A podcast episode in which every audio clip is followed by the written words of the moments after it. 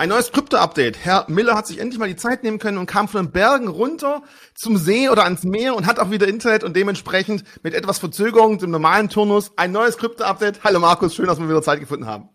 Ja, von meiner Seite aus auch. Freue mich sehr, mal wieder da zu sein. Wie gesagt, ich war in den Berge, schlechtes Internet und habe auch mal ganz bewusst mal eine Zeit lang abgeschaltet. Jedenfalls war die Internetqualität auf der Alm nicht so gut, dass wir so ein Video haben drehen können. Aber ansonsten habe ich mich auch weiterhin informiert und bin jetzt zurück in alter, alter Fitness hier auf Mallorca.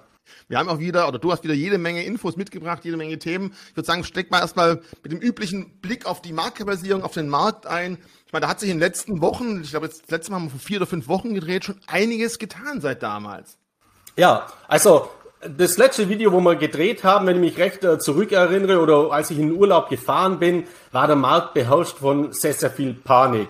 Äh, sehr, sehr viele negative Nachrichten, die im Mittelpunkt standen. Heute gibt es auch viele negative Nachrichten, sehr massiv negative Nachrichten, aber die stehen eben momentan nicht im Mittelpunkt, weil eben die Kursnachfrage da ist und sich die Panik auch gelegt hat und weil natürlich auch viele schwache Hände aus dem Markt herausgespült worden sind. Also wir sind in den letzten Wochen, äh, kann man sagen, von wirklich einer extremen Angst jetzt auf einem guten Weg zur extremer Gier. Da gehen wir nachher noch später äh, drauf ein. Ein Blick auf den Krypto 4 und Greed Index. Fangen wir ganz einfach mal an mit dem Markt, also mit Blick auf die äh, Marktkapitalisierung. Die Marktkapitalisierung hat jetzt mal die Marke wieder von zwei Billionen US-Dollar erreicht, also die Gesamtmarktkapitalisierung aller weit über 10.000 Kryptowährungen, die über 11.000 mittlerweile sogar, die auf coinmarketcap.com gelistet sind. Und äh, wir haben eben beim Bitcoin nach wie vor eine enorm hohe Dominanz, nämlich mit rund 44 Prozent. Allerdings muss man sagen, diese Bitcoin-Dominanz ist massiv rückläufig in den letzten Monaten und auch Jahren. Äh, wir haben, wir kommen hier von Werten von deutlich über 70 Prozent Bitcoin-Dominanz. Das heißt jetzt im Umkehrschluss eben, dass die Marktkapitalisierung der Altcoins enorm zugelegt hat.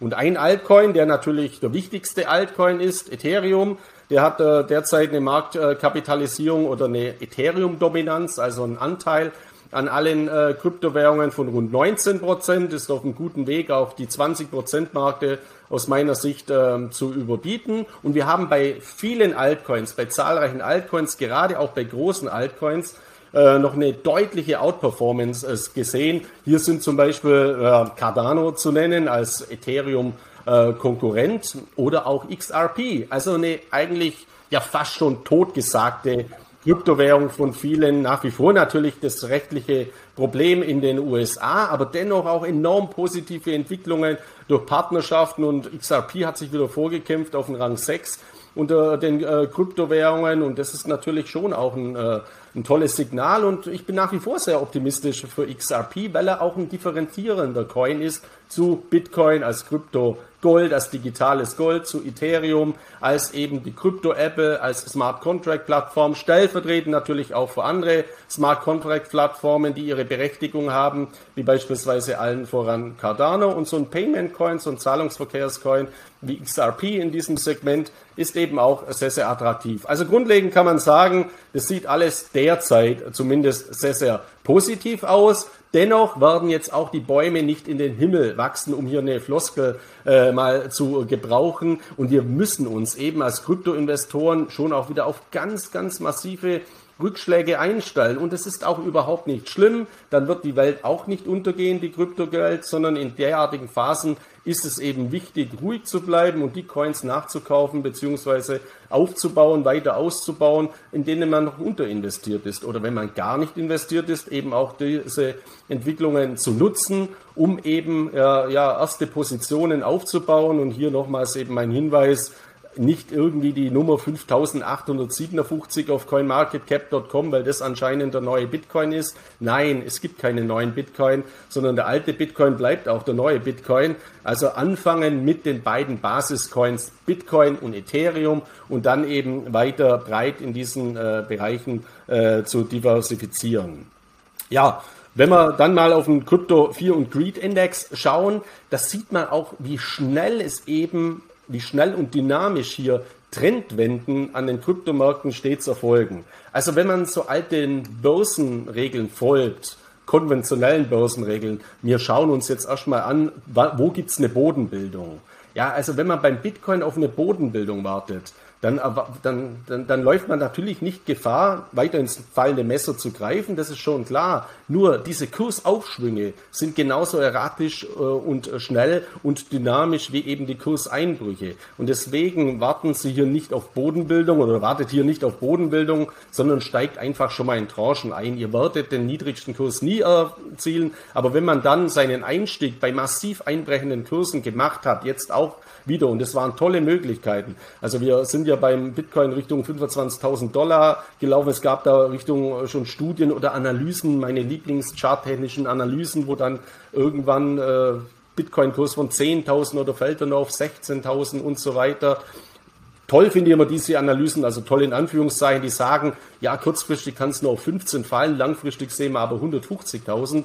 Ja, das bringt ja an einem Anleger überhaupt nichts, sondern wenn ich so ein asymmetrisches Risikoprofil habe, dann ist mir es wurscht, ob ich einen Bitcoin bei 15, 20, 25 kaufe. Wenn ich ausgehe, er steigt auf 100 oder 150.000. Wichtig ist es, auch da investiert zu sein. Und man kann durchaus auch mal den, an, den alten Costolani hernehmen äh, und das auf die Kryptowelt äh, übertragen. Der hat mal äh, gesagt oder geschrieben in seinen Büchern, wenn man Aktien hat, hat man Angst, dass sie fallen. Wenn man keine Aktien hat, hat man Angst, dass sie steigen. Und wir erleben das eben in der Kryptowelt immer ganz extrem mit dieser Angst. Angst von fallenden Kursen, Panik, äh, wo das dann übergeht oder auch Kapitulation, dass man dann alles verkauft und natürlich die andere Form von Angst, nämlich die Fear of Missing Out, also die Angst, etwas zu verpassen. Und momentan haben wir an den Kryptomärkten auch eine Angst. Nämlich die Angst, dass viele jetzt blind wieder einsteigen, zu viel auf einmal platzieren, weil sie Angst haben, sie haben jetzt den Aufschwung verpasst und sie verpassen den weiteren Aufschwung. Und das ist natürlich auch immer eine Gefahr. Deswegen sowohl in Phasen der Gier wie auch in Phasen der Angst eben ausgewogen bleiben. Und äh, hier sehen wir ja also die Langfristentwicklung dieses Crypto Fear and Greed Index. Und äh, das, hört, das sieht jetzt fast immer aus wie eine Seitwärtsbewegung, aber man muss sich eben mal auf der ähm, ja, auf der X-Achse, Y-Achse mal den Zeithorizont und natürlich auch die Dimensionen im Prozent anschauen. Also es geht von 0 bis 100 und wir haben hier eben einen Anstieg innerhalb weniger Tage von 10 auf 60. Also das wäre jetzt so, wie wenn der DAX von 10.000 auf 60.000 Punkte steigen würde innerhalb weniger Tage. Wäre unvorstellbar oder ist natürlich unvorstellbar. Aber rein vom Sentimentindikator also von der Psychologie, von der Börsenpsychologie, haben wir eben an den Kryptomärkten genau diese Entwicklungen. Und das führt eben nach meiner Einschätzung dazu, dass wir wieder einen Effekt gesehen haben, dass vor allem sehr, sehr viele Shortseller vollkommen auf dem falschen Fuß erwischt worden sind.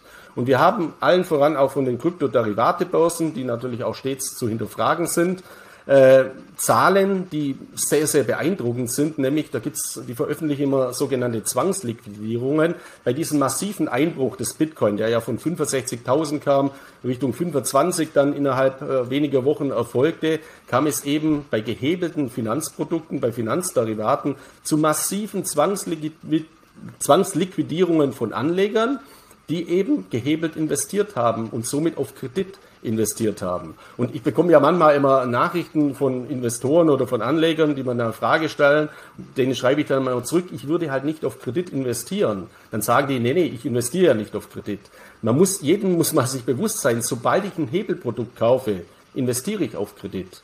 Natürlich setze ich da nur Geld ein, das ich habe, also ich überziehe mein Konto nicht oder ich nehme kein Darlehen auf, aber ich nehme ein Darlehen innerhalb des Finanzproduktes auf, des verbrieften Finanzproduktes. Das heißt, ich spekuliere klar auf Kredit und bei Hebel 3 ist es dann, bei Hebel 3 ist es dann schon so, wenn der Bitcoin eben um 35 Prozent einbricht, dann kommt der Margin Call und ich bin platt. Ich bin auf Null bei Hebel 3. Und es gab und gibt nach wie vor Kryptobörsen, die operieren mit Hebeln 50 bis 100.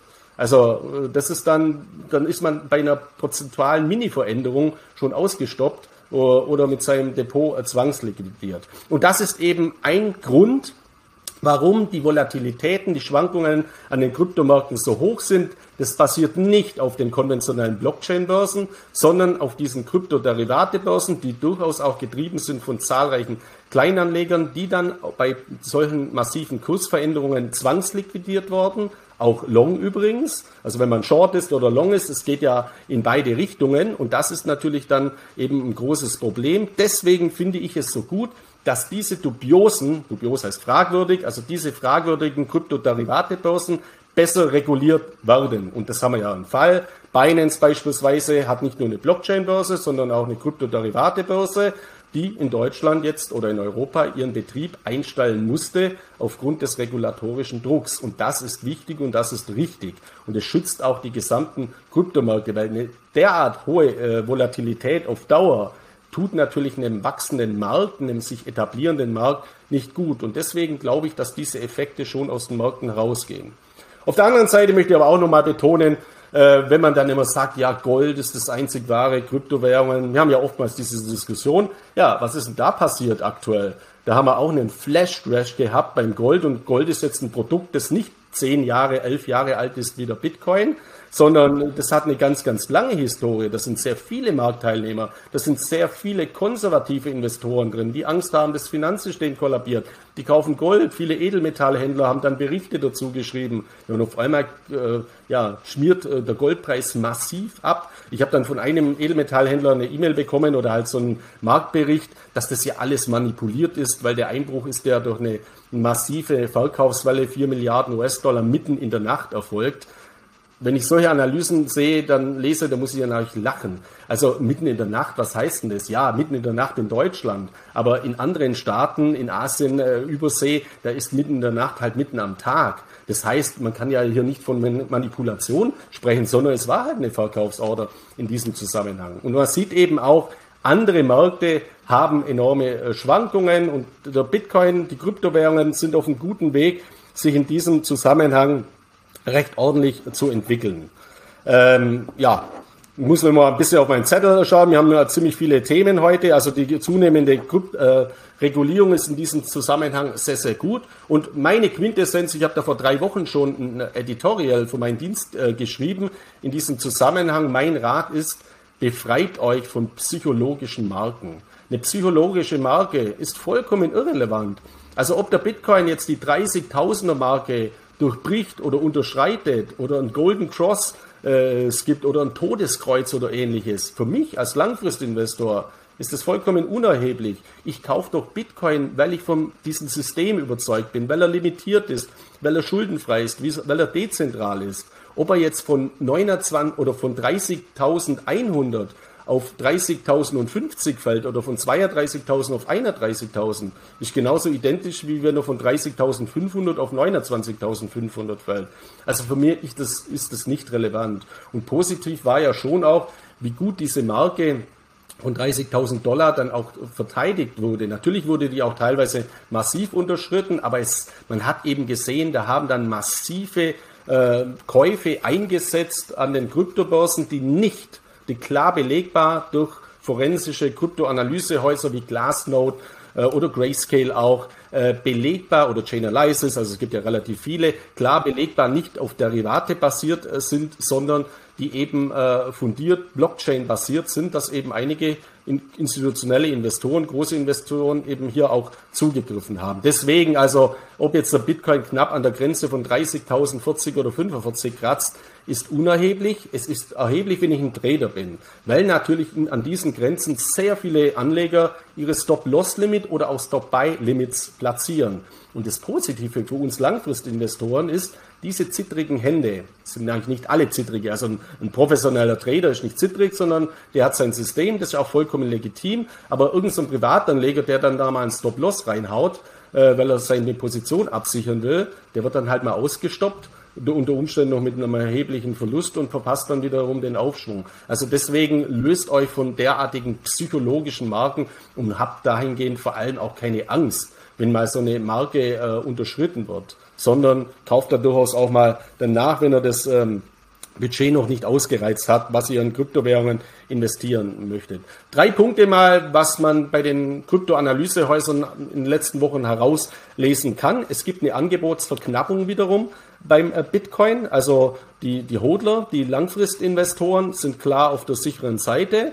Ähm, äh, beziehungsweise auf der sicheren Seite, sondern die Langfristinvestoren akkumulieren ihre Bitcoins. Und äh, interessant ist, dass 75 Prozent aller Hodler ähm, also 75 Prozent der Bitcoins werden von Langfristhodlern äh, gehalten. Also wäre das jetzt mal übertragbar auf eine Aktie, da gibt es ja auch so Bewertungsparameter wie der Free Cash, äh, also der Free Cash Flow, also was ist, äh, äh, also der Free Float, Entschuldigung, falscher Begriff, der Free Float, also was ist eben nicht in festen Händen, sondern was ist im Kleinanlegersegment äh, platziert und da sind eben die Werte bei den Aktien häufig sehr, sehr hoch, deutlich über 50 Prozent. Also das ist ein interessanter Indikator, dass beim Bitcoin so viel eben in äh, festen Händen liegt. Dann das Wachstum an neuen Wallet-Adressen ist sehr, sehr positiv. Also wir haben enorm viele äh, Neuinvestoren, auch bei den Kryptomärkten insgesamt, allen voran natürlich auch äh, beim, beim Bitcoin. Und der China-Effekt äh, lässt weiter nach. China-Effekt heißt, wir haben restriktive Maßnahmen in China gehabt, unbestritten, war so.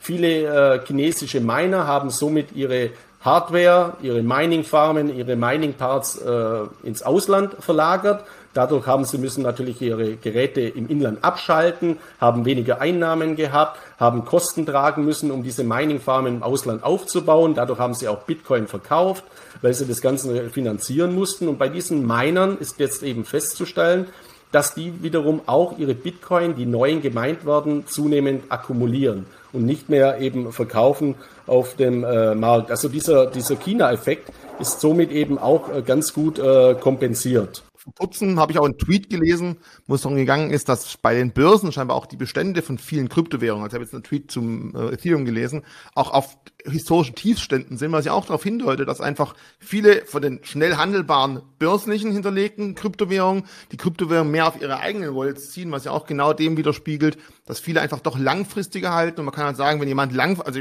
jemand theoretisch Kryptos langfristig halten will, wird er sie eher auf seine private Wallet, hier zum Beispiel gerade neu gekauft und wer sie handeln möchte, wenn also schnelle, ängstliche Hände da sein könnten, dann werden wahrscheinlich die Kryptos eher bei den Börsen hinterlegt. Und ich finde auch das, dass die hinterlegten Währungen an der Börse geringe Bestände haben, zeigt ja auch, dass viele vielleicht langfristig eher ans Halten und nicht ans Traden denken. Ich finde, das ist auch eine ziemlich interessante Zahl, wo man einfach momentan so mit dem Markt mit einrechnen kann und sollte vielleicht. Genau, genau so ist es. Das ist der erste Punkt natürlich. Und der zweite Punkt ist ganz klar, darauf gehen wir nachher noch ein, wir haben massiv viele Hackerangriffe, äh, Hackerangriffe, also es nimmt massiv zu, die, die Bedrohungen für Kryptowährungen, Kryptoassets, die in Hot Wallets, also mit dem Internet verbundenen Wallets liegen und deswegen das erste Gebot der Kryptoindustrie, das schon immer galt, not your keys, not your coins, holt eure Kryptowährungen runter von den Börsen und sei die Börse noch so seriös.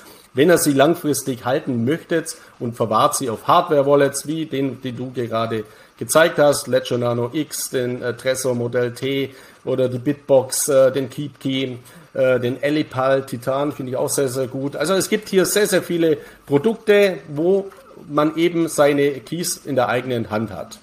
Ja, dann noch vom Bitcoin ein bisschen weg zur zu dem neuen Finanzsystem, das derzeit ähm, sich im Aufbau befindet, nämlich DeFi, dezentrale Finanzdienstleistungen.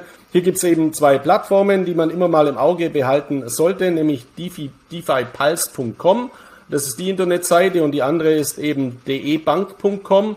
Also ein Wort, debank.com haben wir auch schon mal angesprochen. Dort sieht man immer diesen TVL oder GVL, also den Gross Value Locked oder den Total Value Locked. Das ist so eine Kennzahl. Wie viel Kryptocoins sind eben geblockt, äh, äh weil sie an Staking, Lending oder Systemen im dezentralen Finanzsystem teilnehmen. Und je höher dieser Wert ist, desto mehr Vertrauen ist eben in diesem äh, Krypto-Ökosystem desto mehr ist natürlich auch in Smart Contracts gebunden, Smart Contract Plattformen, zu denen die wichtigste eben Ethereum ist, aber auch natürlich Plattformen wie Polkadot oder Cardano ihre Berechtigung haben und nach diesem massiven Einbruch jetzt ab Mai, wo die Kryptomärkte so massiv zurückgegangen sind, sehen wir auch hier eine, eine deutliche Erholung in, äh, bei den DeFi-Anwendungen. Und je nach Plattform oder welche Daten hier einfließen, sind wir hier im Bereich äh, zwischen 80 und 100 äh, Millionen, Milliarden US-Dollar, die mittlerweile hier geblockt sind. Ich bin davon überzeugt, dass wir in einigen Monaten, vielleicht Jahren hier auch die Billionengrenze überschreiten werden und noch weit höher gehen werden, weil ich davon überzeugt bin, dass hier ein Parallelfinanzsystem, ein kryptografisches Parallelfinanzsystem entsteht derzeit, das noch ein gigantisches Potenzial hat. Und da werden natürlich auch gerade die digitalen Schaufelhersteller unter den Kryptowährungen wie Ethereum allen voran oder auch Cardano und Polkadot massiv profitieren. Deswegen ist auch immer interessant, diese Zahlen sich mal anzuschauen. Aus den ganzen Videos mit dir zusammen habe ich ja schon gelernt, du bist eigentlich kein Freund groß von Staking oder Lending. Du sagst immer, du testest mal an, weil du möchtest ja wissen, wie es funktioniert. Kann es sein, dass wenn sich der Markt sich weiterentwickelt, du doch auch mal stückchenweise was im Staking oder Lending hinterlegen wirst? Oder wirst du eher weiterhin sagen, nee, du möchtest schnell darauf zugreifen, nach einem Jahr steuerfrei, dir nicht die steuerliche Komponente für zehn Jahre versauen wollen? Oder glaubst du, ändert sich auch bei dir in deiner Anlagemöglichkeit einmal was? Ich glaube nicht, dass sich viel ändern wird. Also ich habe ja natürlich schon einiges auch im Staking-Bereich investiert, aber in Relation zu meinem gesamten Krypto-Portfolio ist es verschwindend gering und ich sammle da einfach äh, Erfahrungen beziehungsweise schaue mir das, das Ganze an. Aber grundlegend ändert sich, also stand jetzt nichts an meiner Sichtweise, dass ich sage, Lending würde ich sowieso nicht machen. Also Lending, was verleihen, ist genauso wie wenn man sein Wertpapierdepot beleiht oder äh, Wertpapierleihe macht oder seine Goldbaren verleiht, die man in seinem Safe hat. Für mich sind es strategische Investments, strategische Ausgleichsinvestments vor den Risiken unseres Geldsystems, das wir haben. Und deswegen verleihe ich das nicht. Ich weiß, man kann natürlich auch äh, mal einen Zwischenweg gehen. Das heißt, was man sich hinterfragen sollte, das ist eine Top-Überleitung natürlich auch schon einem anderen Thema, ist, wo stake ich denn meine Coins? Also wenn ich stake, wenn ich mich wirklich dazu entscheide zu staken, ist meine Empfehlung, staked nur einen Teil von euren Coins. Also wenn ihr 100 Ethereum habt, dann nimmt halt die 33 oder äh, 40, also nimmt einen Anteil davon und staked sie, aber nicht alles. Das gilt jetzt grundlegend mal für alle Kryptowährungen. Man kann vielleicht mal sagen, ich würde mal empfehlen, 10 bis 20 Prozent von meinem Kryptovolumen in Staking zu geben. Äh, mehr aber auch äh, nicht. Der andere Punkt ist der, wo stake ich's? Und hier komme ich ja immer wieder Zuschriften, wo die Leute ihre Coins irgendwo auf Wallets hinübertragen zu Staking-Anbietern, wo sie sie aus der Hand geben, wenn, der, wenn da irgendwas passiert. Äh, entweder eine Veruntreuung oder ein Hackerangriff, was wir ja immer wieder haben, äh, dann sind die Dinger unter Umständen weg. Und es gibt natürlich auch Staking-Funktionen über ein Ledger beispielsweise. Und die werden ja auch wieder äh, stärker ausgebaut. Also es gibt auch sichere Staking-Funktionen Funktionen. Oder auch Coinbase bietet in Zukunft Staking an. Fangt mit zwei Coins an. Das ist natürlich auch eine Möglichkeit, wenn ich jetzt sage, was ich tue, ich vertraue jetzt Coinbase eben weit mehr als regulierter Börse in den USA, als äh, Kryptoverwahrer in Deutschland mit BaFin-Lizenz, als Binance, die Vogelwild nach wie vor unterwegs sind, regulatorisch und überhaupt keine Lizenzen haben. Hier auch mal eine kleine Anekdote am Rande. Bei Binance ist ja immer so, die haben ja immer zum Wegübertragen diese zwei Bitcoin-Schwelle seit Jahren gehabt, ohne Legitimation. Also man konnte auf Mickey Mouse ein Konto bei Binance aufmachen und zwei Bitcoin konnte man immer wegübertragen. Mich hat das immer sehr überrascht, dass das auch in den letzten Wochen und äh, Monaten, Jahren noch funktioniert hat. Klar, vor fünf Jahren, als das eingeführt worden ist und der Bitcoin bei 1000 Dollar stand, da waren das halt 2000 Dollar, war nicht so äh, dramatisch. Aber wenn jetzt der Bitcoin bei 50.000 Dollar äh, steht, dann sind zwei Bitcoin halt 100.000 Dollar und weit mehr äh, als jedes Geldwäschegesetz in Europa zumindest äh, vorsieht, äh, alle Sorgfaltspflichtbestimmungen. Und jeder, der jetzt bei Binance äh, eine Wallet hat oder ein Konto hat, das noch nicht legitimiert ist, der dürfte in den letzten Tagen eben eine E-Mail bekommen haben mit der Bitte, bitte machen Sie eine Volllegitimation. Ansonsten wird die Grenze heruntergesetzt von zwei Gegenwert Bitcoin auf 0,06. Also ein ganz, ganz dramatischer Betrag. 0,06 von 2 auf 0,06 ist praktisch schon Richtung äh, Null. Und dann hat man natürlich ein Problem jetzt, weil wenn man das nicht wollte oder wenn man es nicht gemacht hat, vielleicht auch bei der Steuer nicht angeheben oder ähnliches, ja, dann kommt man jetzt schon mal in äh, große Probleme. Deswegen auch hier nochmal der Hinweis, macht bitte nur bei Kryptobörsen geht nur dahin, wo ihr eine Volllegitimation habt und schaut euch bitte die Kryptobörsen an. Hat die eine Kryptoverwahrlizenz, hat die eine Zahlungsverkehrslizenz? Die würde ich präferieren. Alle anderen würde ich maximal zum Handel nehmen und dann sofort die Coins wegübertragen auf eine, äh, eine Hardware-Wallet in diesem Zusammenhang. Ja, und auch in diesem DeFi-Segment, man muss natürlich auch einen ganz dramatischen Fall äh, ansprechen, den wir jetzt äh, vor kurzem gesehen haben oder aktuell gesehen haben, wo eigentlich eine Hiobsbotschaft sein müsste für die gesamten äh, Kryptomärkte oder für die gesamten DeFi-Anwendungen auch, war dieser Poly-Network-Fall, wo eben ein Hacker 613 äh, Millionen US-Dollar Gegenwert an Kryptowährungen gestohlen hat. Zwölf Kryptowährungen war das. Und normalerweise ist immer, wenn solche Scams oder Hackerangriffe kommen, dann werden diese Kryptowährungen in Mixer gegeben, die werden gewaschen und über irgendwelche dubiosen Kryptobörsen, wo auf den Seychellen oder sonst wo domiziliert sind, also jedenfalls nicht im regulierten Europa oder USA, gewaschen und ausgecasht, sagt man ja. War in diesem Fall nicht, und das wirkt natürlich dann negativ logischerweise auf, äh, auf die Kurse bei Kryptowährungen. War jetzt äh, nicht der Fall, sondern dieser Hacker hat sich jetzt herausgestellt, nach ersten Erkenntnissen zumindest, als sogenannter Whitehead, also ein positiver Hacker, der ein Unternehmen auf Missstände ähm, ja, aufmerksam macht. Ich weiß ja auch zum Beispiel, dass seriöse, solide Kryptobörsen äh, andere Unternehmen dafür bezahlen, damit sie angegriffen werden, um einen äh, Stabilitätstest zu haben. Weil dann sieht man, äh, gibt es Schwachstellen und dann kann ich diese Schwach, äh, Schwachstellen schließen. Also wenn ich ein Unternehmen bezahle, was mich angreift und es, dem gelingt es, meine Werte zu entwenden, dann gibt, äh, geben die mir die natürlich zurück. Bei diesem Hackerangriff, erstens war der nicht bezahlt, logischerweise, sondern es war wirklich ein externer. Und man muss jetzt mal abwarten. Von diesen 300, 612 Millionen Millionen US-Dollar sind circa 50 Prozent wieder zurückgegeben worden. Ähm, es wäre auch schwer, so eine große Summe zu waschen, weil ja die Welt zunehmend reguliert ist. Aber der, der Hauptschlüssel wurde noch nicht an Poly Network zurückgegeben. Also man muss jetzt mal abwarten, was passiert mit den anderen Coins. Vielleicht haben die wirklich Glück und es war wirklich jemand, der gesagt hat, ich wollte euch nur mal eure Schwachstellen aufzeigen. Dennoch ist es natürlich ein massives Warnsignal für alle anderen. Schaut euch bitte an, wo ihr seid, bei welchen Kryptobörsen was äh, ihr was macht und haltet eure eigenen Zugangsdaten und ähnliches äh, am Laufen. Und es gibt äh, eine interessante äh, Analyse, die ist hier relativ unbekannt, die finde ich aber immer toll.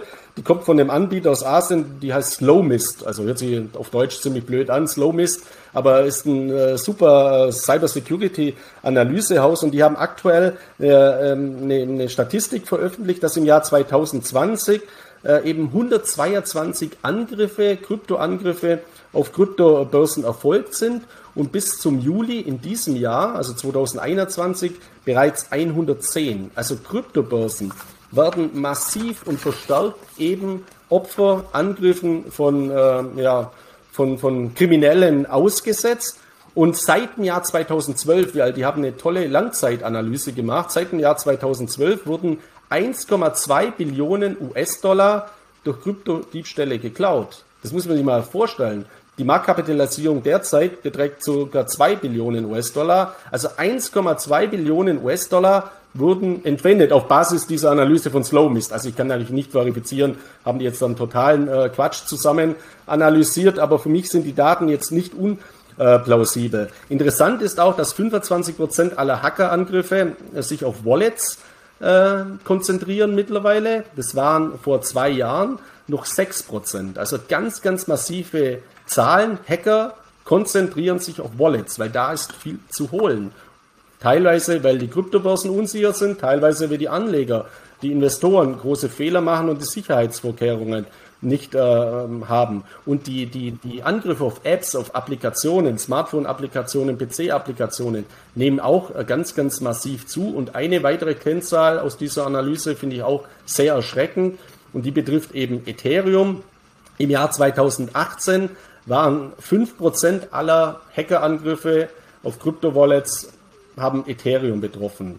Aktuell liegt dieser Wert bei 60 Prozent. 60 Prozent aller Hackerangriffe im Kryptobereich betreffen Ethereum und damit verbundene Token. Muss man dazu sagen. Damit verbundene Token heißt wiederum, das gesamte Krypto, beziehungsweise nicht das gesamte, aber alles, alle DeFi-Finanzsysteme, alle DeFi-Systeme, die eben Ethereum als Token beziehungsweise Ethereum als Blockchain nutzen und Ethereum hat hier eben nach wie vor eine, eine Monopolstellung. Deswegen aufpassen, wo man Ethereum staked, wo man Token staked, was man macht. Das kann man leider nicht äh, oft genug äh, betonen. Tut mir leid, sollte ich mich da äh, in diesem Bereich wiederholen, aber passt einfach auf, was er tut und wo es tut, mit wem er es tut und geht's auf solide Kryptobörsen, die eine Kryptoverwahrlizenz haben, die auch eine Zahlungsverkehrslizenz haben. Sonst kann nämlich das passieren, was bei Binance natürlich auch passiert ist. Da kann man SEPA-Einzahlungen auf einmal nicht mehr machen. Also das heißt, ich kann nicht mehr von meinem Bankkonto dahin überweisen, weil die eben in Deutschland, in Europa keine Zahlungsverkehrslizenz hatten, auch keine Kryptoverwahrlizenz. Und auf einmal wird vieles eingeschränkt und es kann bis dazu führen, dass das irgendwann mal äh, komplett meine Gelder blockiert sind. Lass uns vielleicht mal einen Blick drauf werfen, welche Unternehmen sich so in letzter Zeit mit Kryptos beschäftigt haben, weil es auch interessant, ich meine, das große Geld sind nicht unbedingt du und ich, du vielleicht eher als ich, aber es ist natürlich immer für uns Anleger interessant, wo spielen die großen Jungs und Mädels mit, wer legt denn alles Geld in Kryptos an oder wer hat Kryptos bei sich in der Bilanz äh, verwahrt? Und da hast du mir zwei Links zugeschickt, lass uns erstmal vielleicht auf Bitcoin drauf gucken, da sind Namen dabei, die ich gar nicht da erwartet, also nicht gesehen hätte bisher. Das sind ganz schön viele. Genau. Also bei Bitcoin ist es ja immer so. Bitcoin äh, wurde eigentlich bekannt im Institutional-Bereich, also bei Unternehmen, dass Unternehmensgelder in Bitcoin veranlagt wurden, allen voran durch Tesla, Elon Musk dass eben Tesla hier eingestiegen ist.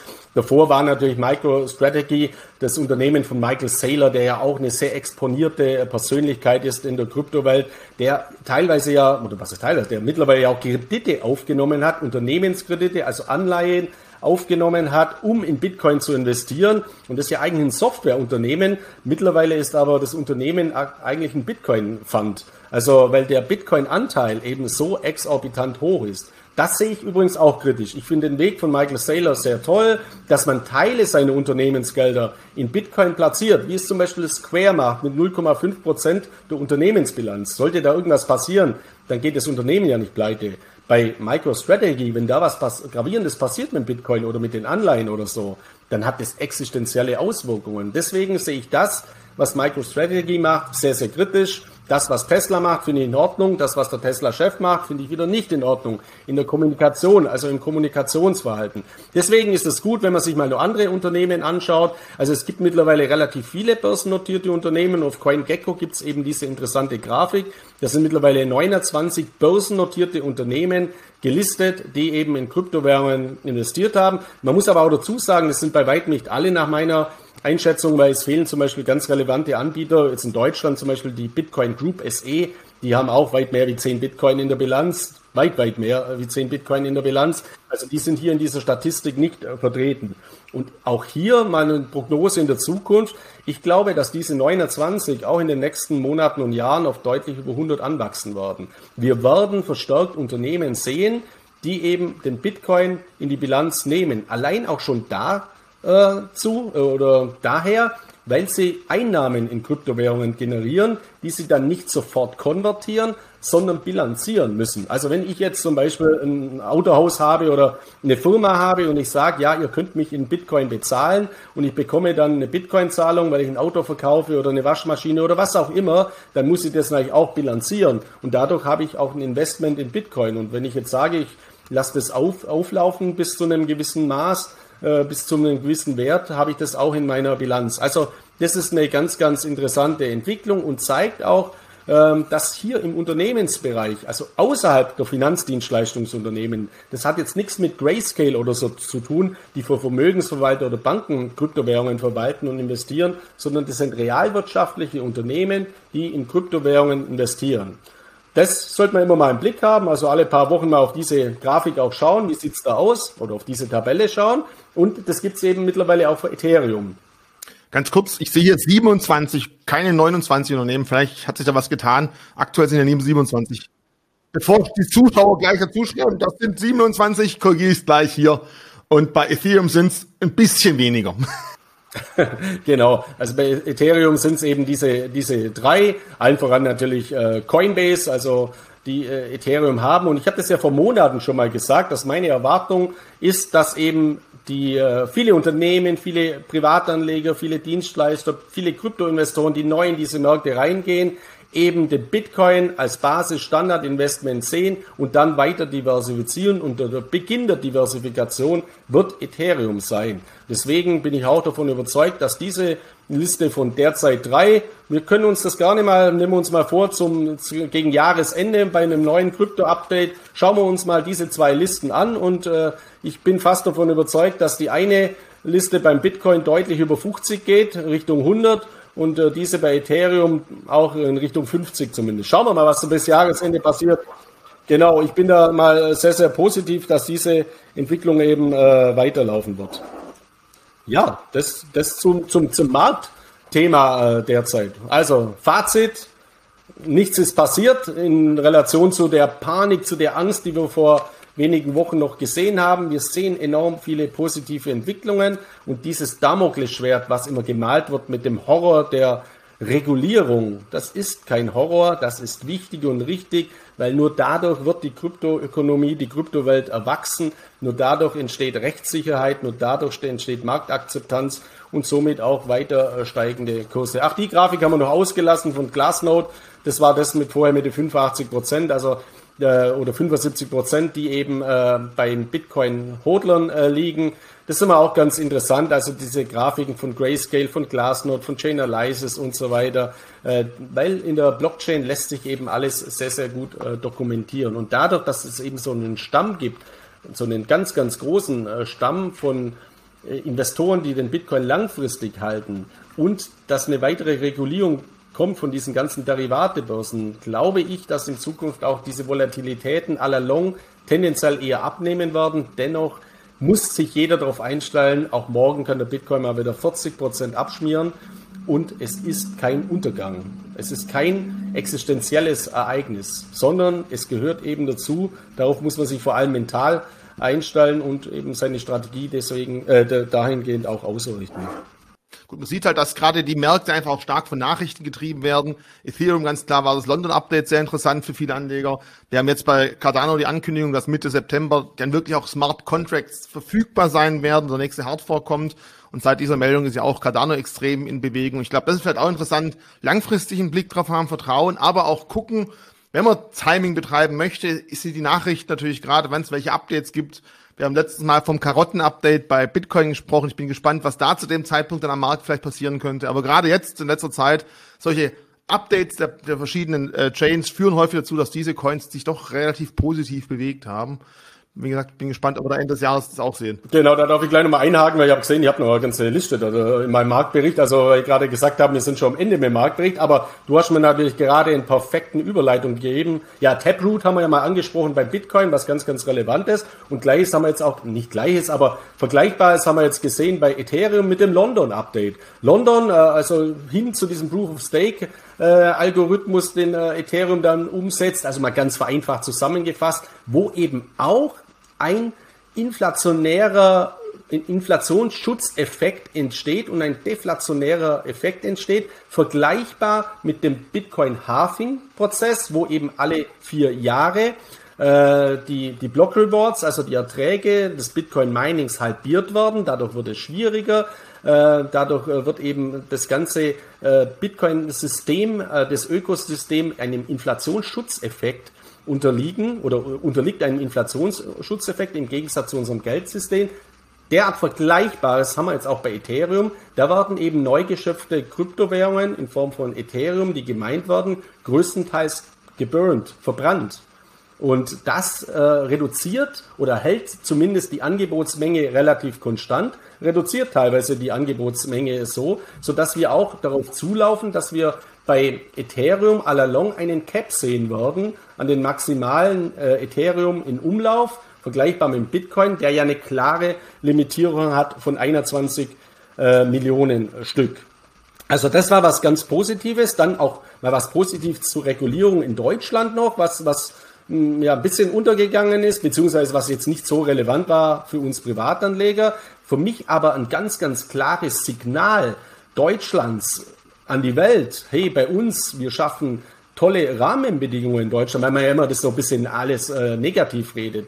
Deutschland hat ein Blockchain-Gesetz, Deutschland macht eine Krypto-Verwahrlizenz, die BaFin ist sehr, sehr innovativ. Die BaFin hat jetzt übrigens einen neuen Chef, äh, von dem ich mir auch sehr, sehr viel verspreche in diesem Zusammenhang, dass Deutschland als Standort sehr interessant werden kann oder auch schon ist, zeigen ja auch Entwicklungen, dass eine große US- Kryptobörse wie Coinbase eben in Deutschland eine BaFin-Lizenz erhalten hat. Und hier ist ein weiterer Effekt bzw. weiteres Gesetz verabschiedet worden, und zwar zum 2. August 2021, relativ aktuell, das sogenannte Fondsstandortgesetz. Ähm, beim Fondsstandortgesetz ist es so, institutionelle Spezialfonds haben jetzt die Möglichkeit, gesetzlich legitimiert bis zu 20 Prozent ihres Volumens in Kryptowährungen zu investieren. Also das ist natürlich ein ganz, ganz äh, tolles Signal. Und nur mal die Größenordnung. Alle äh, Volumen, alle Vermögenswerte, die in deutschen Spezialfonds, die diesem Gesetz unterliegen, derzeit veranlagen sind, liegen bei 2,1 Billionen US-Dollar umgerechnet. Also das ist ungefähr die Marktkapitalisierung aller Krypto, äh, der gesamten Kryptomärkte. Das heißt jetzt natürlich nicht, dass jeder Spezialfonds sofort 20 Prozent seines Volumens in Kryptowährungen investieren wird. Aber es schafft mal die Rahmenbedingungen. Ich bin davon überzeugt, dass sich vor allem neue Spezialfonds deswegen gute Chancen da sind, dass die sich in Deutschland ansiedeln, diesem Regime, also diesem Reglement diesem klar definierten Rechtsrahmen unterziehen und dann eben bis zu 20 Prozent ihrer Vermögenswerte in, in, Kryptowährungen, Bitcoin, Ethereum und Co. investieren können. Also das ist auch eine ganz, ganz tolle Entwicklung, die wir in diesem Zusammenhang sehen. Und ich möchte sie auch nicht außen vor lassen. Wir haben sehr viele negative Entwicklungen auf den ersten Blick, die aus meiner Sicht aber immer wichtig sind, marktbereinigend zu sein. Also diese ganzen Betrugsfälle, diese ganzen Hackerangriffe und so weiter. Oder aus Südkorea kam auch mal vor kurzem eine Meldung, dass dort elf Kryptobörsen seitens der Behörden geschlossen wurden, weil die eben ohne Lizenz äh, agiert haben. Finde ich gut. Natürlich kann es kurzfristig auch mal wieder Druck geben, weil dann viele Menschen, Anleger ihre Coins abziehen, verkaufen, auf den Markt schmeißen oder man hat immer gleich in der Presse dann Maßnahmen oder äh, Berichte über Maßnahmen, angeblich Verbotsmaßnahmen in Südkorea. Nein, wenn in Deutschland, wenn ich eine Kryptobörse ohne Lizenz aufmache, ja, dann verbietet mich auch die BaFin. Das ist doch vollkommen klar. Deswegen auch das ist wichtig und richtig, um diese Rechtssicherheit weiter zu erhöhen. Und deswegen sind wir da insgesamt, bin ich sehr, sehr guten Mutes, dass wir diesen Weg weitergehen. Also der Weg ist vorgezeichnet, dass wir hier in einem Markt sind, in dem was ganz Neues derzeit entsteht, das erst elf Jahre alt ist, noch viel Potenzial besteht und alle Schwankungen gehören dazu. Wir hatten ja vor kurzem mal über die Meldung gesprochen, dass Ecuador Bitcoin als Zahlungsmittel einführen möchte. Uruguay kommt jetzt auch Nachrichten zu dem Thema. Äh, ganz neu jetzt auch der Präsident von ähm, Argentinien hat auch gemeint, das wäre auch für sein Land vielleicht eine Überlegung, um die Inflation in den Griff zu kriegen. Damals hast du ja gesagt, naja, ist ein schöner Marketing-Gag. Wird vielleicht jetzt doch langsam was aus gerade Lateinamerika, dass das verstärkt dort Einzug nimmt, weil die Länder alle sehr inflationäre Währungen haben? Oder glaubst du immer noch, naja, wird trotzdem keinen großen Einfluss auf Bitcoin haben? Es wird keinen großen Einfluss auf Bitcoin haben. Nur eine kurze Korrektur, nicht Ecuador, sondern El Salvador. Also genau. Ähm, ähm, aber also bei El Salvador war es natürlich ein Marketing-Gag. Bei anderen Ländern, man hat ja immer dann jetzt gesagt, Paraguay beispielsweise, äh, wo auch äh, mit Wasserkraft zum Beispiel, die haben einen großen Wasserfall, äh, wo fürs Mining genutzt werden könnte. Lateinamerika, das liegt ja auch daran, dass die große wirtschaftliche Probleme haben, dass die eine hohe Inflation haben, einen Währungsverfall haben und die sich auch natürlich um neue äh, Dinge umschauen müssen. Die Gefahr ist aber natürlich äh, generell oder die Entwicklung aus meiner Sicht ist so, dass wenn ein Land scheitert, dann verbieten die tendenziell eher Kryptowährungen und versuchen dann eine staatliche einzuführen. Deswegen hat das keine Einflüsse, sondern das ist eher sogar äh, kontraproduktiv. El Salvador war eine Ausnahme, weil das ein Marketing-Gag ist. Was du aber natürlich, wo du vollkommen recht hast, der Weg zu einer weiteren Säule im Krypto-Ökosystem neben den äh, ja neben Bitcoin als digitalisierten Gold als Kryptowelt-Leitwährung, neben Security-Token, die in Zukunft kommen werden, verstärkt in den Blockchain-Börsen, Aktien, Vermögenswerte digitalisieren werden. Äh, neben den Stablecoins, die wir ja beispielsweise unter den Top 10 mittlerweile zwei schon haben, nämlich Tether und USDC, werden natürlich als weitere Säule zentrale Kryptowährungen von Unternehmen kommen, wie beispielsweise das Projekt äh, Diem von Facebook, das früher Libra hieß, oder die ganzen CBDC-Coins, also Central Bank Digital Currencies, die staatlichen Zentralbankwährungen. Ich möchte es nochmal betonen, nein, das wird keine äh, Konkurrenz zum Bitcoin werden, weil der Bitcoin ist limitiert, der Bitcoin ist dezentral. Staatliche Kryptowährungen sind nicht limitiert und sie sind zentralisiert. Deswegen ist es eine ganz, ganz andere Schiene, eine ganz, ganz andere Säule. Hier ist es ja so, dass China ja schon seit langem an seinem Pilotprojekt arbeitet, dem digitalen Yuan, dem kryptografischen Yuan, dem E-Yuan, der aber parallel eben bestehen wird zu den Renminbi oder zu dem konventionellen Yuan. Jetzt kann man sich ja mal fragen, ja, wieso machen die das dann überhaupt? Ja, ganz einfach, um das Geld noch stärker zu digitalisieren und vor allem zu kryptografisieren, also zu tokenisieren. Das ist jetzt hier der richtige Fachbegriff, um beispielsweise Machine-to-Machine-Zahlungen damit darstellen zu können. Also um wirklich Anwendungen auf der Blockchain. Natürlich darf man auch nicht außen vor lassen. Ja, es gibt auch eine negative Möglichkeit der Nutzung neben diesen digitalen Vorteilen, nämlich in Bezug auf Überwachung. Also Negativzinsen auf eine digitale Währung sind natürlich einfacher einzuführen als auf Gold oder auf Bargeld. Und die Überwachung, die Kontrollmöglichkeiten, auch durch die zunehmende Regulierung, sind natürlich auch ganz, ganz enorm. Dennoch überwiegen für mich in diesem Segment natürlich äh, die Vorteile. Bis jetzt eine zentrale Kryptowährung in Europa, also eine, eine Notenbank-Kryptowährung eingeführt wird, dürften noch einige Jahre äh, vergehen. Es gibt da interessante Analysen auch, die gehen eher davon aus, dass sowas dann trotz aller Pilotprojekte, die wir derzeit sehen, im Jahr 2024 bis teilweise frühestens im Jahr 2026 kommen wird. Aber es gibt jetzt eben äh, äh, neue gesetzliche Regelungen. Mika heißen die, also ähm, gesetzliche Rahmenbedingungen für Kryptowährungen, auch für Stablecoins die, die dort integriert sind. Also Stablecoins sind eben Kryptowährungen, die an konventionelle Währungen ähm, äh, gekoppelt sind, hinterlegt sind. Tether oder USDC, ein Euro, ein Dollar und so weiter. Es gibt übrigens auch äh, eine Kryptowährung auf den Euro schon seit äh, langem. Äh, Stasis EUR heißt die, also Stasi EUR. Also das hat jetzt die, die, die Domizilierte auf der Isle of Man und natürlich hat das wahrscheinlich kein Deutscher äh, konzipiert, weil den Namen Stasi von der Kryptowährung äh, zu nutzen, ist jetzt marketingtechnisch äh, eher äh, kontraproduktiv. Die liegt auch auf dem Rang 360, aber sind immerhin, muss man sagen, umgerechnet 104 äh, Millionen US-Dollar in diesem Stasi-EU-Coin platziert, aber der ist auch gelistet auf relativ unbedeutenden Kryptobörsen, deswegen hat der noch keine große Wirkung, aber das wird auch verstärkt kommen. Also die Schweiz, glaube ich, mit dem Schweizer Franken oder auch Norwegen mit der norwegischen Krone, dass hier eben kryptografische Währungen kommen werden mit diesen neuen gesetzlichen Regelungen. Mika ist es aber jetzt eben privaten Unternehmen erlaubt, grundlegend derartige Kryptowährungen zu lancieren. Und da bin ich guten Mutes, dass das vielleicht sogar eine Bank oder ein Konglomerat aus Bank mit Fintech-Unternehmen und so weiter in Europa machen wird, sodass wir schon in diesem Jahr oder im nächsten Jahr einen Krypto-Euro sehen werden, der klar reguliert ist, der aber nicht von der Notenbank herausgegeben wird. Also nicht von der Notenbank emittiert äh, wurde, sondern eben von einem Privatunternehmen mit entsprechenden Regularien, auch mit entsprechenden Sicherheitsmerkmalen. Und darauf wartet auch die deutsche Industrie, dass eben ein Krypto-Euro besteht, weil man dann eben ja die unterschiedlichsten äh, Dienstleistungen äh, anbieten kann. Und nur mal aus auf dieser äh, Statistik, also digitale Zentralbankwährungen stehen noch ganz am Anfang. Wir haben äh, hier teilweise Länder halt, äh, gerade in Skandinavien, die schon sehr, sehr fortschrittlich sind, aber alle wichtigen Gro Notenbanken der großen Staaten, also Frankreich allen voran natürlich, Großbritannien, äh, Deutschland, äh, Italien und auch Spanien arbeiten an diesen Kryptowährungen. Und äh, derzeit gibt es fünf Länder, in der Tat, äh, die eben äh, schon äh, Kryptowährungen eingeführt haben. Und das sind St. Kitts und Nevis, Antigua, Barbuda, St. Lucia und Grenada. Also die haben da eine Kryptowährung eingeführt namens D-Cash. Hat nichts zu tun mit Dash, sondern die heißt D-Cash.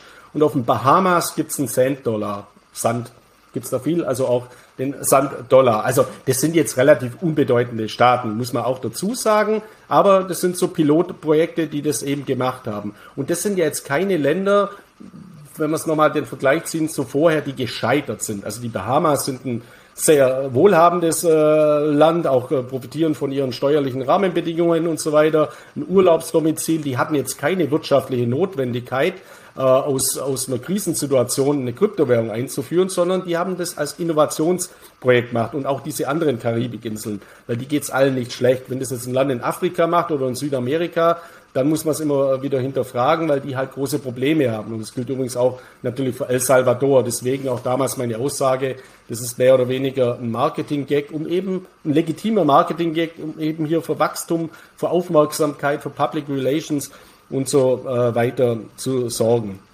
In, auch in Europa gibt es Länder äh, wie zum Beispiel äh, Litauen, die haben mit dem LB-Coin auch einen, die gehen auch einen eigenen Weg, eine Art regionalen Kryptowährung, die sie parallel zum Eurosystem eben entwickeln. Also da äh, sehen wir sehr, sehr interessante ähm, Entwicklungen. Und warum das jetzt so wichtig ist, das unterstreicht nochmals eine aktuelle Umfrage des Deutschen Digitalverbandes Bitkom.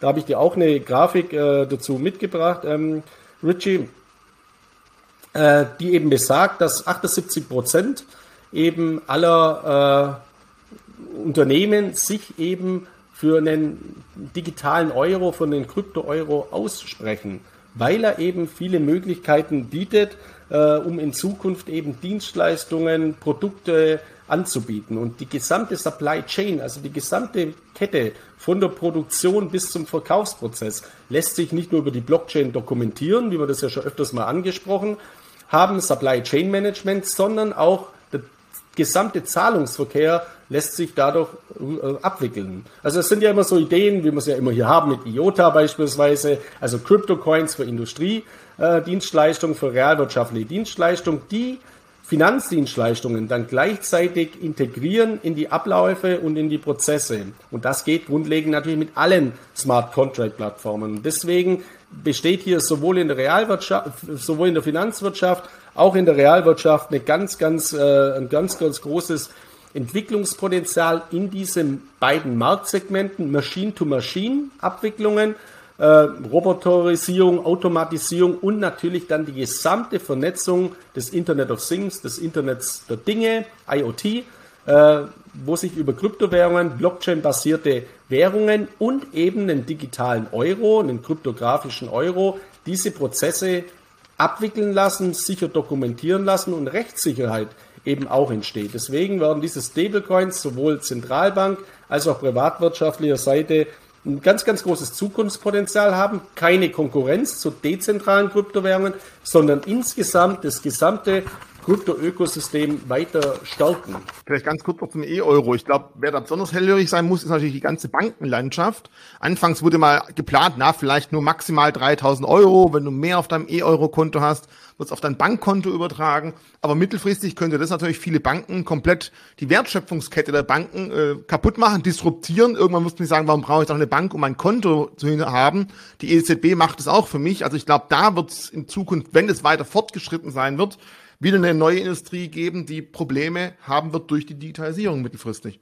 Weil die Kreditvergabe dann über andere Möglichkeiten geben wird, die Geldschöpfung wird nicht mehr so möglich sein, wie es bisher der Fall ist. Also das wird sicherlich auch spannend in den nächsten zehn Jahren, was da so passiert. Genau, also ich bin ja auch ein Bankkaufmann, ich komme ja auch äh, aus dem Geschäft von der Pike auf gelernt. Grundlegend, was waren denn die zwei Modelle der Banken, wie man Geld äh, verdient hat in der Vergangenheit? Das war einmal im Kreditbereich die äh, die Fristentransformation, also eben Gelder zu einem bestimmten niedrigen Zinssatz äh, reingenommen, angelegt und zu einem höheren Zinssatz äh, an, an äh, Immobilienfinanzierer und so weiter, also an Häuslebauer und so weiter weitergereicht.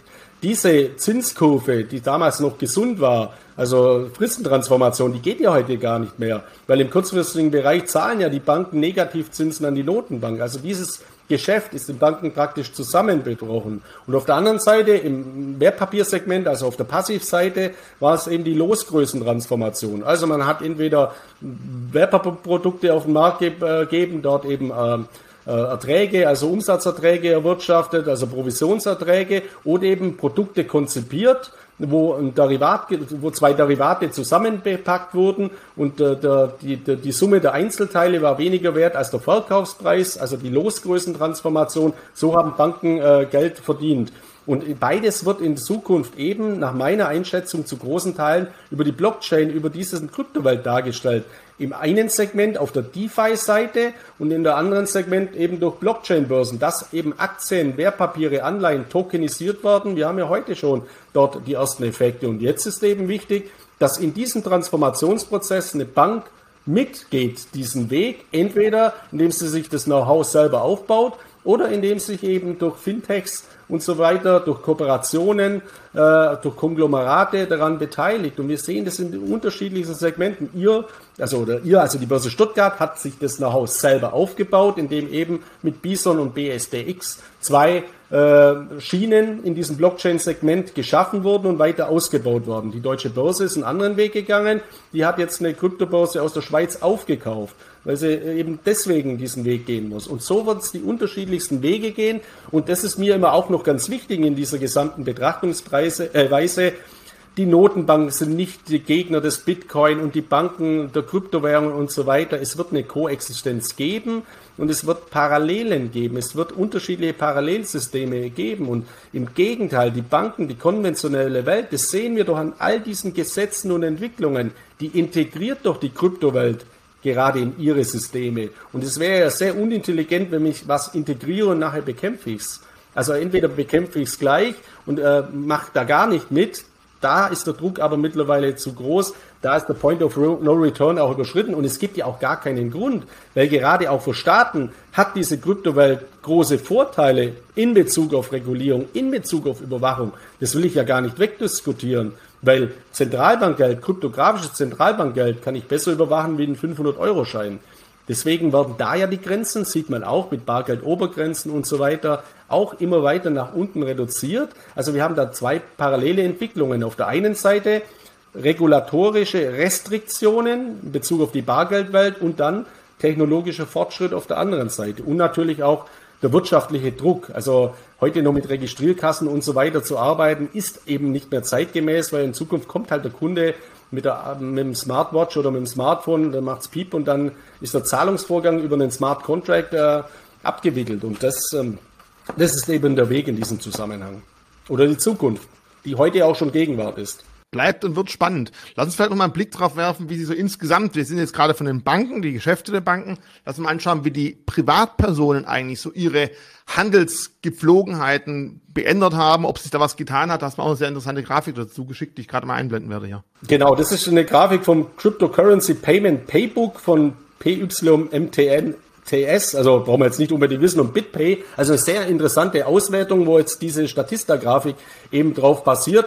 Äh, was ich da eben so interessant äh, finde, ist, welchen Stellenwert eben Kryptowährungen nach dieser kurzen Zeit äh, ihrer Historie und vor allem auch nach all diesen negativen Berichten, Zockerwährung, Betrügerwährung, Geldwäsche und so weiter, heute schon haben im Bereich der Kapitalanlagen. Also äh, dass die eben gleich auf sind äh, in Teilbereichen ja mit Aktien oder konventionellen Kapitalanlagen. Das heißt, ich, ich glaube auch mittlerweile, dass wir nicht mehr davon, weit davon entfernt sind, dass die Aktien, dass die Kryptoquoten äh, relativ ähnlich mittlerweile sind wie die Aktienquoten und dass die, die Kryptoquoten ein höheres Potenzial haben äh, als die Aktienquoten. Vor allem, weil auch natürlich Aktien in Zukunft nach meiner Einschätzung tokenisiert werden und auf die Blockchain gehen. Wobei ich dann ja trotzdem eine Aktie habe. Also wenn ich jetzt einen Apple-Token auf die Apple-Aktie habe, bin ich im Aktienbereich. Wenn ich Bitcoin habe, bin ich in einer ganz anderen Anlageklasse, weil ich da in einer klassischen Kryptowährung bin. Äh, ich sehe eben hier ein großes Potenzial, vor allem auch in Bezug auf die Befragten, dass halt es ohne Zweifel ist, dass ältere Generationen zunehmend wegsterben, was ja logisch ist, also aufgrund des äh, biologischen Effektes und dass junge Generationen, die nachkommen, digital eine viel, viel höhere Affinität haben und eben auch auf diese Segmente zurückgreifen werden. Und ähm, das ähm, ist für mich auch ein tolles Signal, dass wir heute schon sehr, sehr weit in diesem Segment sind in Bezug auf Bitcoin und Co. und dennoch noch ein gigantisch großes äh, Zukunftspotenzial haben. Also du sprichst es an, Digitalisierung, jüngere Klientel ist ja auch ganz klar. Ähm, wir als Bison-App haben ja auch extra uns erstmal als App etabliert und haben eine App aufgebaut, wo wir festgestellt haben, da sind viele unterwegs. Mittelfristig werden wir aber auch, Spoiler-Alarm, bald noch eine, eine Desktop-Version liefern müssen, ganz klar, weil es gibt ja doch noch genügend, die sagen, ich will eine Desktop-Version haben. Aber man sieht es ja auch in Börsentrading-Apps, dass halt diese Apps für viele der Einstieg zum Börsenhandel sind und waren ist durchaus vielleicht interessant, man muss es halt aber nur richtig einsetzen. Das ist halt eine Bitte von mir, weil manche Apps verleiten ja dazu, jetzt nochmal kaufen, jetzt verkaufen mit bunten Bildchen und schön mit Applaus und überhaupt. Also bei uns in Deutschland nicht ganz so schlimm, aber gerade in Amerika ist dieser Gamification-Effekt bei vielen Brokern extrem hoch. Zum Beispiel bei äh, Robinhood. Wie siehst du denn solche extremen Neo-Broker, Markus? Ja, also ich sehe das äh, ganz, ganz kritisch, obwohl ich ja jemand bin, der digital eine hohe Affinität hat und auch äh, äh, ja jeden Tag die unterschiedlichsten Apps nutzt.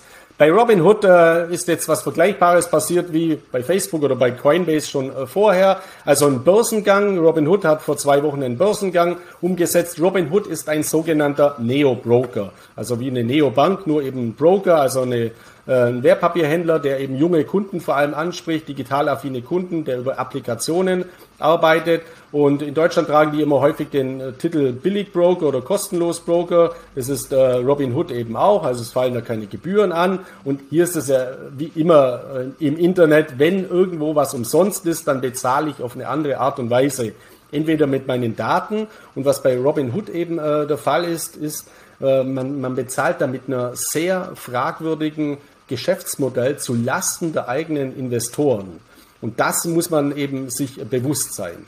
Also Robinhood hat einen Börsengang gemacht. Äh, der Emissionspreis wurde am unteren Ende der sogenannten Bookbuilding-Spanne festgelegt äh, bei 38 US-Dollar. Am ersten Tag gab es dann einen ganz, ganz enttäuschenden Börsengang. Die Aktie ist gefallen bis auf 34 US-Dollar. Das ist alles nicht weiter schlimm. Wenn man mal ein paar Jahre zurückgeht, bei Facebook war das genauso. Also Facebook ist am Anfang auch erstmal komplett abgeschmiert. Alle haben geschrieben, wie überteuert dieser Konzern ist und wo stehen die heute und wie hat sich der Aktienkurs entwickelt. Also das ist grundlegend mal kein Indikator. Wir hatten ja auch im April den Börsengang von Coinbase. Da gab es einen gigantischen Hype. Der Bitcoin war damals bei rund 64.000 Dollar oder über 60.000 Dollar. Die Aktie ging auf 400 Dollar, äh, kurz nach Börsengang, ist dann auch deutlich abgeschmiert. Äh, eben da steht aber ein Geschäftsmodell dahinter, das ich als seriös und solide beurteile, das zukunftsfähig. Bei Robinhood sehe ich eben das nicht, weil es zwei wesentliche äh, Gründe äh, davon gibt. Also Robinhood ist für mich erstens nicht empfehlenswert als App zu nutzen und zweitens auch nicht als Aktie zu kaufen. Coinbase ist für mich das Gegenteil. Das nutze ich als Kryptobörse und ich kaufe die Aktie. Private Meinung, keine Empfehlung, keine Nachmachaktion, muss ich hier ganz klar sagen. Aber es wisst ihr eh hoffentlich, aber wir müssen es immer dazu sagen. Das ist jetzt die Meinung von Markus. Ihr könnt andere Meinung sein und bitte nicht deswegen genau das tun oder nicht tun. Ja, jetzt musste ich dich unterbrechen. Entschuldigung, mach weiter. Kenne ja überhaupt nicht. Da hast ja vollkommen recht. Also Compliance war das ganz, ganz wichtig. Und ich will ja jetzt nicht die, die Aktie pushen, dazu ist ja auch zu groß und nicht zu klein. Also nur stellvertretend stehen auch für andere äh, Dinge oder auch andere Wege, dass man eben Produkte nutzt, in die man auch investieren kann. Also wenn ich einen Gillette-Rasierer nutze, jetzt auch nur als Beispiel, keine Empfehlung für die Gillette-Aktie, dann oder ich nutze ein bestimmtes Produkt, ich gehe jede Woche zum McDonalds zum Essen, dann macht es ja auch Sinn, dass ich vielleicht sage, vielleicht denken andere auch so wie ich und äh, ich kaufe auch die Aktie, weil ich dazu äh, profitiere. Oder wenn ich Apple Smartphone habe, dann kaufe ich auch eine Apple-Aktie, wenn ich Amazon nutze und so weiter. Also diese Effekte, äh, das, das ist in diesem Zusammenhang äh, mir, mir wichtig. Und bei Robinhood ist es eben so, äh, bei Robinhood, äh, die verkaufen ihre Trades, das, das Geschäftsmodell, 81 Prozent der Erträge von Robinhood basieren darauf, dass die die Trades, die Kunden dort platzieren, weiterverkaufen an Hochfrequenzhändler und dort werden diese zu schlechteren Kursen zum Nachteil der Kunden abgewickelt. Das muss man sich mal vorstellen. Also indirekt oder man könnte es jetzt mal äh, böse sagen, ist es so ein kleines verdecktes Frontrunning, was hier im Geschäftsmodell implementiert ist, weil die Hochfrequenzhändler kennen natürlich die Kurse, die Marktorders, die reingekommen sind und können dann natürlich die Orders abwickeln und machen immer ganz, ganz kleine Gewinne. Aber über Millionen und Milliarden Orders, die dann über Laufe der Zeit abgewickelt werden, basieren da eben ganz, ganz große Einkünfte. Teilweise sind dann die Hochfrequenzhändler noch an Robinhood auch sogar beteiligt. Also hier gibt es enorm viele Interessenskonflikte. Und in Europa wäre ein derartiges Geschäftsmodell illegal. Da gibt es, äh, wie ich es vorher mal angesprochen habe, mit Mika, da gibt es seit einigen Jahren die MIFID, MIFID 1, MIFID 2, also Markets Instrument Financial Instruments, also so eine, so eine Gesetzesvorgabe, also ähm, dass man eben die Kurse, wenn man eine Börse ist, so wie ihr, Börse Stuttgart oder eine Bank, dann muss man die Kundenorder zum bestmöglichen Kurs ausführen. Also ich kann da nicht nur irgendwas mitschneiden oder so, wie es auch früher übrigens in Deutschland oder in Europa der Fall war, als ich noch bei den Banken gearbeitet habe. Wir haben immer irgendwo was mitgeschnitten und haben dann im Handelsbuch einen Ertrag erwirtschaftet. Das wurde mit MIFID aus äh, oder nicht mehr möglich gemacht zum Schutze der Kunden. Und jetzt gibt es eben die Entwicklungen, dass die SEC, die Wertpapieraufsichtsbehörde in Amerika, das natürlich auch erkannt hat und jetzt Untersuchungen auch gegen äh, Robin Hood eingeleitet hat. Das heißt, hier gibt es massive Rechtsrisiken. Erstens mal, dass hier Strafen erfolgen. Kurz vor Börsengang gab es nämlich auch schon eine massive Strafe für Robin Hood. Und dass durch eine Gesetzesänderung das derzeitige Geschäftsmodell, das ja ein Klumpenrisiko ist mit 81 Prozent, basierend auf dem Wert Weiterverkauf von Orders an äh, Hochfrequenzhändler, das Geschäftsmodell von heute auf morgen oder innerhalb kürzester Zeit wegbrechen könnte und deswegen in Relation mit der Bewertung von Robinhood den Erträgen, negative Cashflows, würde ich nicht empfehlen, in Robinhood zu investieren. Und weil ich als äh, Kunde bei Robinhood ja übervorteilt wurde, faktisch, indem meine Order zu einem schlechteren Kurs ausgeführt wird und Robinhood dadurch einen Gewinn macht. Ich zahle zwar keine Orderspesen, aber unter Umständen ist dieser Gewinnnachteil oder Kursnachteil weitaus höher als eine konventionelle, transparente Order-Fee, würde ich beides nicht empfehlen. Nicht in die Aktie zu investieren bei Robinhood und nicht die App oder die Plattform von Robinhood äh, zu nutzen. Und äh, da finde ich auch den regulatorischen Fortschritt sehr gut. Ich finde es gut, wenn Amerika, die US-Aufsichtsbehörden hier eingreifen würden und solche Maßnahmen nicht mehr zulassen würden. MIFID, dieses ganze Bürokratiemonster war sicherlich überzogen, was wir in Europa gemacht haben. Oder fragwürdig, weil es einfach zu brutal war. Aber auf der anderen Seite komplett unreguliert geht eben auch nicht. Und wenn man dann so ein Regulierungsgefälle hat, ist es auch problematisch. Deswegen in der Mitte äh, ist da sicherlich ein ganz guter Weg und das werden auch die USA machen. Die werden solchem Treiben, glaube ich, über kurz oder lang auch Einhalt gebieten. Du hast ja schon gesagt, zahlst du nichts für das Produkt, bist du das Produkt. In Deutschland haben wir natürlich auch Free Broken, Anführungszeichen. Da gibt es auch auf den ersten Blick, ich kann ja umsonst handeln, da schaut euch dann bitte an, zu welchem Preis ihr die Aktien kauft und verkauft. Es geht einfach nicht, dass ihr nichts für den Trade zahlt und dann auch den bestmöglichen Aktienkurs kriegt, dann zahlt halt für die Aktie 10, 12 Cent mehr oder kriegt 10, 12 Cent weniger und habt darüber dann eine Gebühr gezahlt. Also auch das, umsonst geht's halt einfach nicht. Ähm, da vielleicht auch mal einen Blick drauf werfen. Und zweiter Punkt, wenn wir gerade so von Robin Hood sprechen, da kam ja auch ganz klar diese dieser Meme-Trend auf, dass einfach gerade wegen diesen Brokern irgendwelche Aktien gehypt wurden, die ganz toll sind, ähm, was auch bei Coins der Fall war, nicht nur bei Aktien. Auch da, weil einfach die Aktionäre häufig sehr empfänglich für so etwas sind. Bitte nicht, weil irgendwas hoch und runter diskutiert wird. Deswegen zwangsweise die Aktie kaufen. Es gibt auch in Deutschland sogar über Telegram-Gruppen, wo dann Leute bekannt geben, ja, um 8 Uhr am Donnerstag gebe ich bekannt, welche Aktie steigen wird. Ihr könnt dreimal überlegen, wer damit Geld verdient, der da diese Empfehlung gibt, weil der hat sich vorher schon billig eingedeckt. Also auch da würde ich jetzt persönlich bei solchen Meme-Aktionen sagen, macht euch wirklich Gedanken, wer hat einen Vorteil davon. In den meisten Fällen seid nicht ihr das. Ähm, da vielleicht einfach ein bisschen vorsichtig mit dem Geld umgehen. Sei es jetzt bei irgendwelchen Coins oder sei es auch bei Aktien. Oder, Markus, bist du ganz anderer Meinung bei dem Thema? Nee, das sehe ich genauso. Das lässt sich übrigens bei, bei Robin Hood auch mit einer tollen Zahl belegen. Bei Robin Hood zum Börsengang haben nur 1,3 Prozent aller Robin Hood Nutzer Robin Hood Aktien erworben. 1,3 Prozent.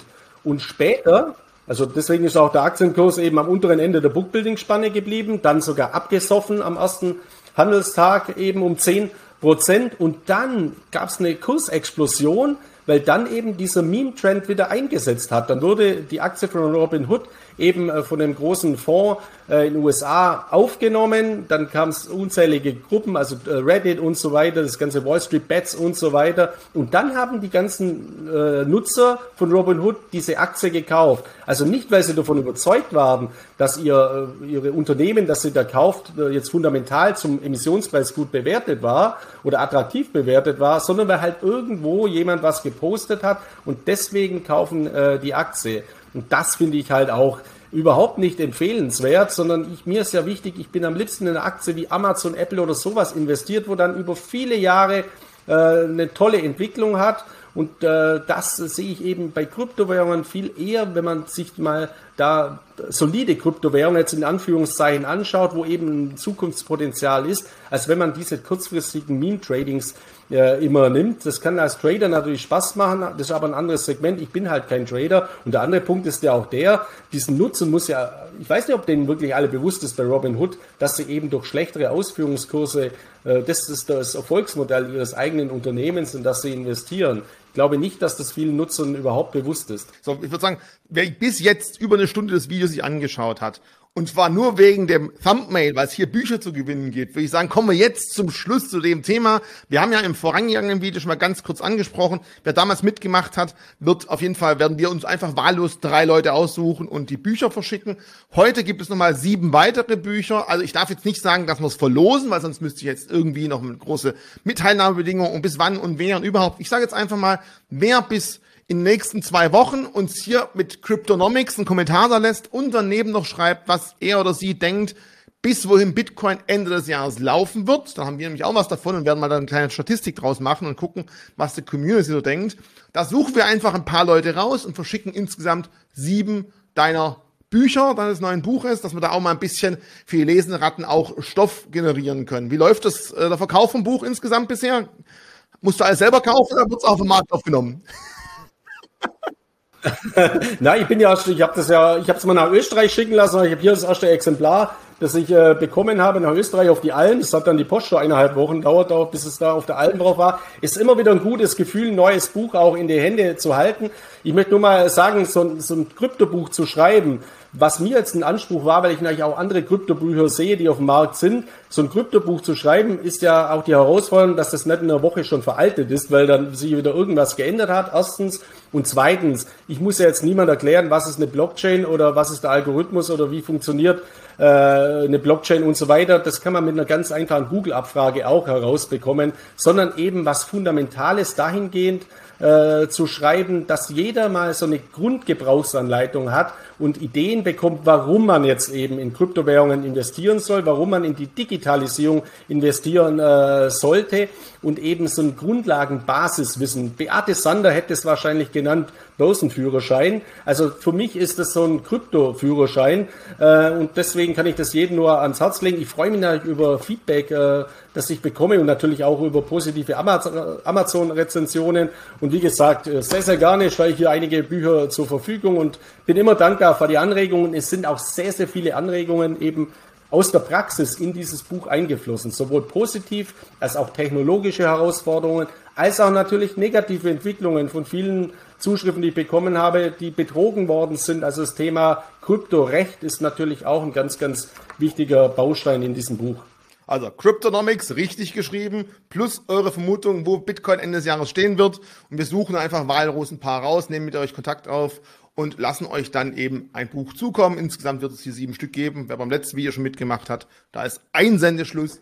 Da werden wir auch drei Bücher einfach wahllos verschicken. So, wir haben gerade so mal die Stunde überschritten, eigentlich ganz gute Zeit. Mir hat es wieder sehr viel Spaß gemacht. Ich habe für mich ein paar Sachen auch mitgeschrieben. Ich lerne auch immer wieder was dazu, so ein bisschen. Das macht jedes Mal Spaß.